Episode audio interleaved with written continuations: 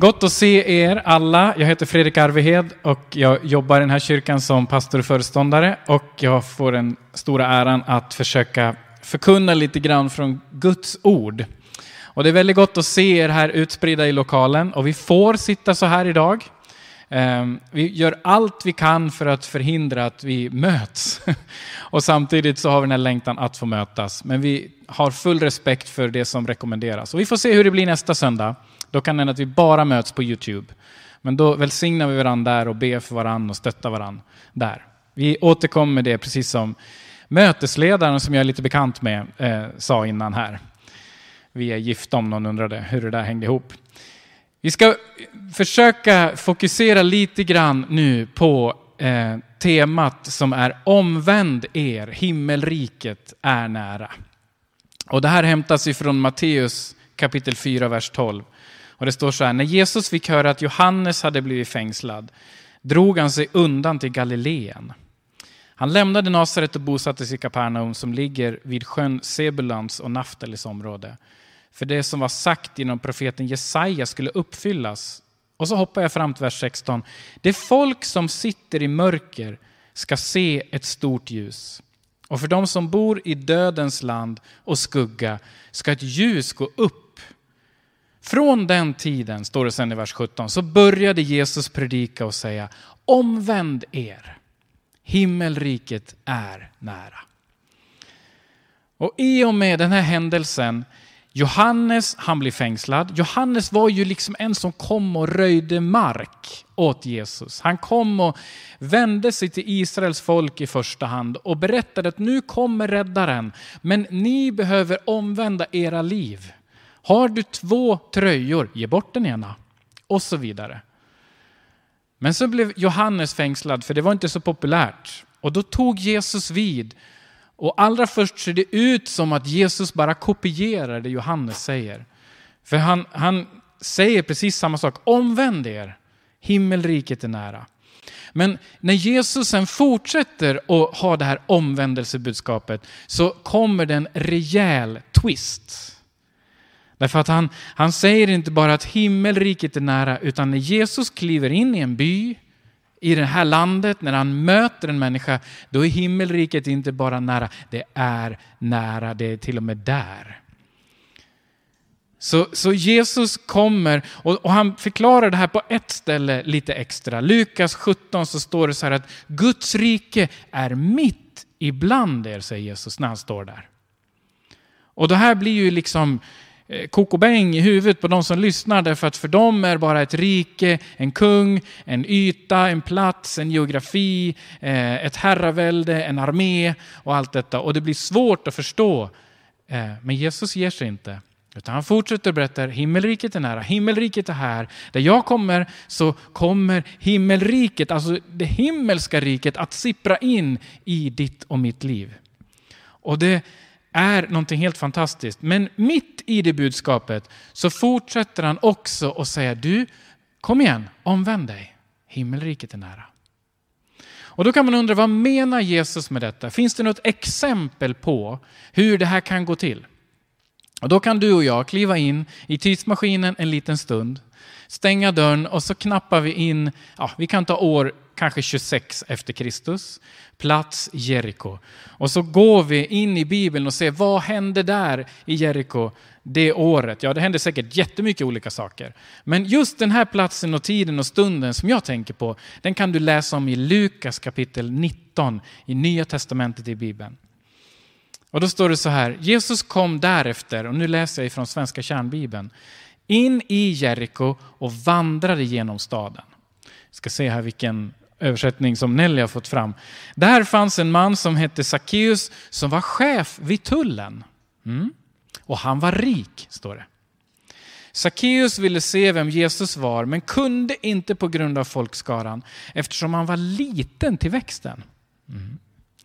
Så han sprang i förväg och klättrade upp i ett mullbärsfikonträd för att kunna se honom, eftersom Jesus skulle komma den vägen. När Jesus kom till det stället såg han upp och sa till honom, Sackeus, skynda dig ner.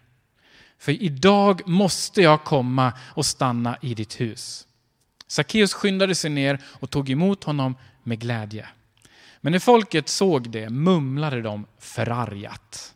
Han har tagit in hos en syndare. Men, men Sackeus stod där och sa till Herren, Herre, hälften av det jag äger ger jag åt de fattiga. Och om jag nu har bedragit någon ger jag honom fyrdubbelt igen tillbaka. Jesus sa till honom, idag har frälsning kommit till denna familj eftersom också han är en Abrahams son. För Människosonen har kommit för att uppsöka och frälsa det som var förlorat. Den här mannen, Sackeus hette han, han var av judisk börd. Han, hade, han, han ansågs av sina vänner och bekanta och folket där på platsen som en riktig förrädare. Han hade tagit jobb hos romarna och Jeriko var en plats där man hade produktion av en fin balsam och som var ganska dyr. Och allt sånt här som hade med försäljning som, som fungerade och, och blev någonting stort, det gav också skatt. Och Sackeus han ställde upp på romarnas sida och sa jag kan hjälpa till med det där och dra in skatten. För han visste att det kan också ge en hel del pengar till honom. Man kan säga att han drog in fett med cash, Sackeus. Han hade liksom allt på det torra, han hade liksom sin, sitt liv utstakat och han hade det bra. Han visste att folket gnällde på honom att han har förrått sitt eget folk och tagit liksom ett jobb hos dem som var ockupationsmakten. Men han kände sig på något sätt nöjd eftersom han fortsatte i det här jobbet. Men så blir det ändå någonting som händer i Sackeus liv. Han hör att det kommer en barfota predikant. Det kommer någon som, som kanske det all, alla visste redan att han predikade omvändelse. Kanske visste han att Jesus, där han gick fram, så, så utmanade han människor att börja tänka efter hur de hade det med Gud själv. Kanske visste han att där han mötte de som, som inte kunde gå, att det kunde hända att han bad för dem så de plötsligt reste sig upp. Vi vet inte exakt vilket motiv Sackeus hade. Men kanske var det lite av det där skavet inuti. Hur har jag det med Gud egentligen? Jag har det bra i världen. Jag har pengar, jag har mat att sätta fram, jag kanske har tjänstefolk och kossor och kameler och vad det nu var man skröt om på den tiden. Men har jag det, hur har jag det med Gud? På något sätt, vi vet inte exakt, men på något sätt så blev han så pass nyfiken så han tänkte jag måste få se den där personen som jag har talas om. Jag måste få chansen. Och nu var han lite kort och väldigt impopulär. Och du vet, ibland kan till och med Guds folk ställa sig i vägen för den som söker. Och det här är rysligt sorgligt, men ibland kan det bli så där konstigt. Att folk inte tar hänsyn till din situation, utan är så fullt upptagen med att få se Jesus och få den finaste och bästa platsen, så att de inte släpper fram andra som behöver så väl få en hjälp fram och möta Jesus. Och så var det precis här. Guds eget folk som var så stolt över att ha sin Gud och, och längtan efter sitt land. Ja, de hade inget till övers för att släppa fram någon som också sökte, men som var lite kort och rysligt impopulär.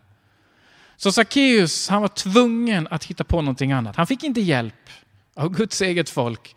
Och om du är här och känner att du inte fått hjälp av Guds eget folk i Gävle 2020, så är jag den första att vara ledsen för det. Men ge Gud och Guds folk en ny chans min vän, för det kan hjälpa dig otroligt mycket och kom och berätta för oss om du hamnar där. Så kan vi göra någonting om Guds folk, oavsett om det är i den här lokalen eller någon annanstans. Kan vi göra någonting? Kan vi be för dig? Kan vi göra någonting för att räta upp den relationen? Jag vill bara säga förlåt faktiskt. Om du känner att du är trampad och skymd så att inte du har kunnat liksom möta Jesus Kristus. Då har vi gjort så fel. Men Sackeus gav sig inte. Nej, han klättrade upp i ett mullbärsfikonträd bara för att få se den där mannen som var så omtalad. Och så kommer det här, för det här är en berättelse om omvändelse. Det här är en berättelse om hur en, en person vänder om. Men när det händer så börjar det alltid med Jesus. Jesus han kommer gående och du vet, han, han känner till saker och ting. Han lyssnar till Gud, han hör vad Gud säger. Nu ska du prata med den, nu ska du göra det här, nu ska du hela den. Han, liksom, han, är ingen, han är ingen marionett, men han är i samklang med pappa Gud och han gör det som han genom den heliga Ande upplever att han ska göra för att Guds rike ska få visas på det allra vackraste sättet och komma till nytta på det bästa och finaste viset. Så, så, när han kliver fram till det, och jag vet inte ens hur ett sånt träd ser ut, ett sånt mullbärsfikonträd, och jag vet inte om han fick något i huvudet av något som kan ramla ner från ett sånt, så han stannar, någonting gjorde att han stannar upp. Och så bara säger han detta fantastiska. Idag eh, måste jag, står det i den här översättningen.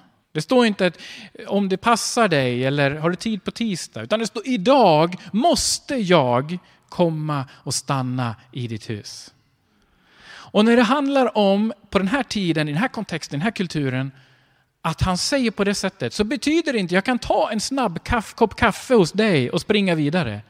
Utan det betyder att jag kommer in i ditt hus, jag ställer mig under liksom ditt mandat på något sätt, jag äter det du bjuder mig på och jag stannar för att sova natten. Och så är det med Jesus när han möter dig. Han tar alltid första initiativet i ditt och mitt liv när det är dags för omvändelse. Han kommer och han säger, jag ser dig och idag måste jag få komma in i ditt hus min vän. Jag måste få komma och vara tillsammans med dig och få liksom dela det liv du har. Inte det du borde ha eller det du skulle kunna göra om du fick förbereda dig tre månader på den fantastiskt bästa middag du kunde koka ihop. Utan det du har i huset idag, det vill jag dela med dig. Och jag stannar hela natten igenom. Jag är inte där på snabbbesök, bara för att se ditt vackraste vardagsrum och nykaklade badrum och sen springa vidare. Nej, jag vill dela hela ditt liv och jag stannar. Det är det Jesus säger till Sackeus. Och det här blir så otroligt genomgripande för Sackeus. Det blir så otroligt stort för honom, för helt säkert så fanns skavet där innan. Vad ska Jesus säga till mig? Han vet ju att jag har lurat folk år ut och år in. Jag har lurat hans eget folk på pengar efter pengar och liksom denarer efter denarer och skott mig själv. Jesus kommer att se rakt igenom mig kanske, men jag kan gömma mig i det här stora mullbärsfikonträdet. Jag får en liten kik och sen kanske han bara går förbi och så är det bra. Men Jesus bara säger, nu kommer jag in i ditt liv. Och så blir Sackeus sådär ställd som vi kan bli ibland när Jesus kommer i våra liv. Vi kan bli sådär, usch, vad hände här nu? Vad gjorde Jesus? Han tog initiativ in i mitt liv. Han kliver in och vill dela det jag har. Och Sackeus reaktion blir otroligt konkret. Därför att han kan sin bibel. Han, är ju, han vet vad som står i Gamla Testamentet. Så han, han blir konkret och känner, det som hänt nu är så stort, nu vill jag ge respons. Det Jesus har sagt inför alla människor, för det var ju massa folk det står ju att de börjar mumla och liksom protestera och grubbla. Och va, va, han påstår sig vara Guds son och han ska gå hem till en person som har förrått oss. Han, han, vet han inte att han, jo det måste han ju förstå att han är en sån som tar pengar. Men han bryr sig inte om det, utan nu är det jag och Jesus. Vad ger jag för respons? Hur ska jag vända om? Och så berättar han att, ja okej, okay. jag fattar vad som händer här nu. Nu vill jag ge respons. Nu vill jag vända om. Sackeus har bestämt sig, nu är det dags att vända om i mitt liv och det måste få bli någonting konkret och inte bara en luddig tanke jag kan ta upp om ett halvår. Och så säger han rakt upp och ner, hälften av det jag äger ger jag åt fattiga. Och om jag har bedragit någon ger jag honom fyrdubbelt tillbaka. Man kan se i översättning att det har han absolut, så som det står här. Och då är det så här att enligt Mose lag så skulle den som handgripligen stulit något betala det fyrdubbelt igen. Tillgångar man lurat sig till skulle återgäldas med fulla beloppet plus 20 procent. Och det hade egentligen räckt i Sackeus fall, men han var så överväldigad av Jesu godhet och kärlek att han väljer att betala igen mer än vad lagen krävde. Det är intressant. Det går fort i Sackeus liv. Han vill bli en lärjunge. Det här är värt allt. Bara dessa få ord. Och tänk att när Jesus kommer till dig min vän och till mig och säger några få ord så kan faktiskt hela livet förändras. Jesu egna ord i ditt liv. Jag ser dig. Och så ditt namn. Jag vet hur du har det. Jag vill vara med dig idag. Jag måste få komma hem till dig idag. Och då är det ganska naturligt när vi möter en sån kärlek, en sån omsorg, att vi också vill vända om. Och det är det som händer i Sackeus liv. Och exakt så här fungerar också vår omvändelse till Gud. Vi har gång efter annan gått vårt helt egna väg. Vi har löst våra egna problem. Vi har letat efter, efter våra egna vänner och försökt hitta vår egen tillfredsställelse. Vår egen rikedom. Och så har Gud, Guds folk och Guds principer kommit långt bort i ditt och mitt liv. Så kan det se ut. Och så ser det ut gång efter gång i våra liv. Åtminstone i mitt liv. Bibeln beskriver att Gud själv kom till jorden genom Jesus Kristus för att visa vad kärlek är. Och han tar alltid första initiativet. Men vad behöver då du och jag göra?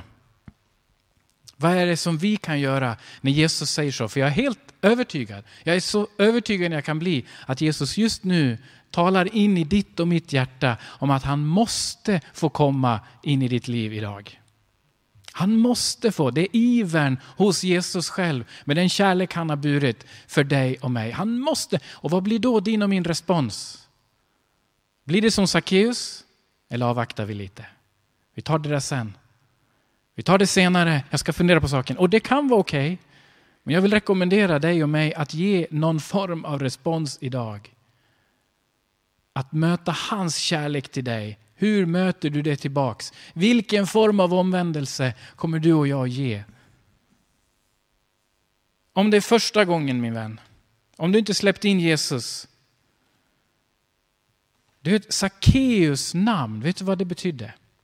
Det betyder renhet och rättfärdighet. Någon hade gett honom det namnet när han var liten. Med en längtan om att den här sonen ska få bli någonting rent inför Gud. Och kanske hade han hört det när han var liten. Du är döpt renhet och rättfärdighet. Du är en sån som får gå inför Gud. Och så gör Sackeus de andra valen. Kanske var det det som skavde honom hela vägen fram till omvändelsen. Du har också ett ursprung i att Gud älskar dig.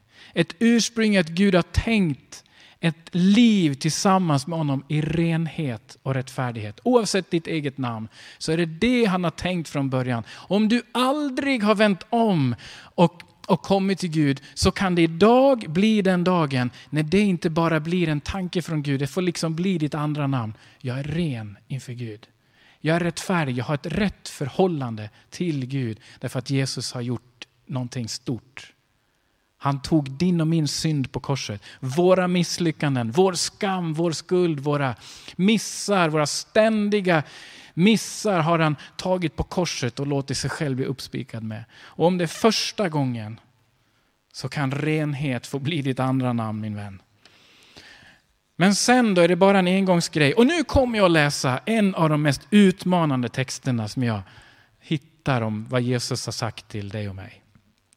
Och det går totalt på kollisionskurs med hur den en allmänt svenska förhållningssättet kanske är med den individualistiska livsstilen och jag bestämmer själv i allt. För det står så här i Lukas 14.25, stora skaror vandrar med honom och han vände sig om och sa till dem, om någon kommer till mig och inte sätter mig högre än sin far och sin mor, sin hustru och sina barn, sina bröder och systrar och även sitt eget liv, så kan han inte vara min lärjunge. Den som inte bär sitt kors och följer mig kan inte vara min lärjunge. Otroligt utmanande ord från Jesus själv. Otroligt starka ord. Och vi kan bända och vrida på de här. Men Jesus vill få vara nummer ett. Jag vet att det predikades för några söndagar sedan, vad händer, när det händer saker i ditt liv, vart går du först min vän? Och nu vänder jag mig inte till dig som inte känner Jesus, utan jag vänder till dig som har känt Jesus länge. Vart går du först, predikades de? Och jag vet att många tyckte det var en viktig utmaning. Tänk att få gå till Kristus först, som är kärleken själv. Så en omvändelse behöver vara ett liv, en livsstil. Det är inte en engångsgrej, utan det är att komma tillbaka till Gud igen. Räkta in liksom riktningen för ditt liv i olika livsval. Och därför så vet du bäst själv vad det här handlar om i ditt liv. Var du behöver bara känna Gud, nu släpper jag greppet. Det kan vara ekonomiska frågor. Det kan vara livsstilsfrågor. Det kan vara det du gör på ditt jobb där du känner att det skaver för du gör val som inte är riktigt etiskt rätt. Det kan vara så många olika saker som du på något sätt har liksom överskylt och täckt över med att det går ju bra. Det funkar, det går en vecka till och jag får in pengar eller vad det nu kan vara. Men tänk att Gud kommer där och säger, jag vill ha dig nummer, som nummer ett. Vill du ha mig som nummer ett i ditt liv? Vill du ställa mig före allt det andra? Otroligt utmanande. Jag bara repeterar vad Jesus säger och försöker ta till mig det själv. Så du kan komma idag och göra en omvändelse första gången, ta emot Jesus Kristus som din Herre. Men du kan också behöva komma in i en process, min vän, du som gått med Jesus och säga, jag vill vända om. Jag vill leva omvändelsens liv. Jag vill gå med Jesus. Jag vill vara hans lärjunge. Jag vill upptäcka vad det är, därför att det är fortfarande helt och fullt ut i kärlek från Gud själv. Han vill leda dig dag för dag, steg för steg. Han vill ta hand om dig, han vill leda dig, han vill dig inget ont, utan han vill visa dig rikedomarna som han har. Och sen tänker jag, som en tredje del, hur kan vi omvända oss som Guds folk, som församling? Och då vill jag läsa ifrån Jesaja 58. Och det här gällde Israels folk, men det har repeterats ett antal gånger och vi kan ta till oss det som folk. Är det en sådan församling kan göra någonting för den hemlöse? Du hörde lite om det innan här. Vi, vi fick chansen att, att, kunna göra det, vi började med det förra året. Det är inte fullkomligt och någon kan undra om det är enkelt. Det är absolut inte enkelt. Det är en andlig kamp, en ekonomisk kamp, en social utmaning. Det, är en, liksom, det finns massor av utmaningar, men det är så fantastiskt gott att vi på något sätt, och det finns mycket annat ni gör som enskilda individer i olika situationer, som handlar om att Guds folk delar med sig, ger någonting till den svage, uppmuntrar den som inte har något hopp. Och jag vill säga så här att det kan hända att vi måste stänga ner en hel del. Och jag säger så här, har sagt flera gånger, härberget blir det sista vi stänger. Vi ska göra allt vi kan för att hålla det öppet, för de har ingenstans att gå när vi stänger. Så är det bara. Nu går vi inför Gud. Teamet kan komma upp här och leda in i någon lovsång där vi kan få vara inför Herren. För jag tror att det här är en stund nu när vi kan få var och en pröva våra liv vi stillar ner oss lite inför Gud och frågar Gud, vad är det jag håller med en knuten hand? Om du är här för första gången och inte har en aning om vad jag har pratat om, men du känner att det där med Jesus verkar bra. Då vill jag snart be för dig. Att du ska få tag på den som kan ge liv och liv i överflöd. Initiativet tas alltid av Jesus själv. Du kan aldrig blidka Gud, du kan aldrig offra någonting för att liksom göra honom glad. Han är redan glad i dig.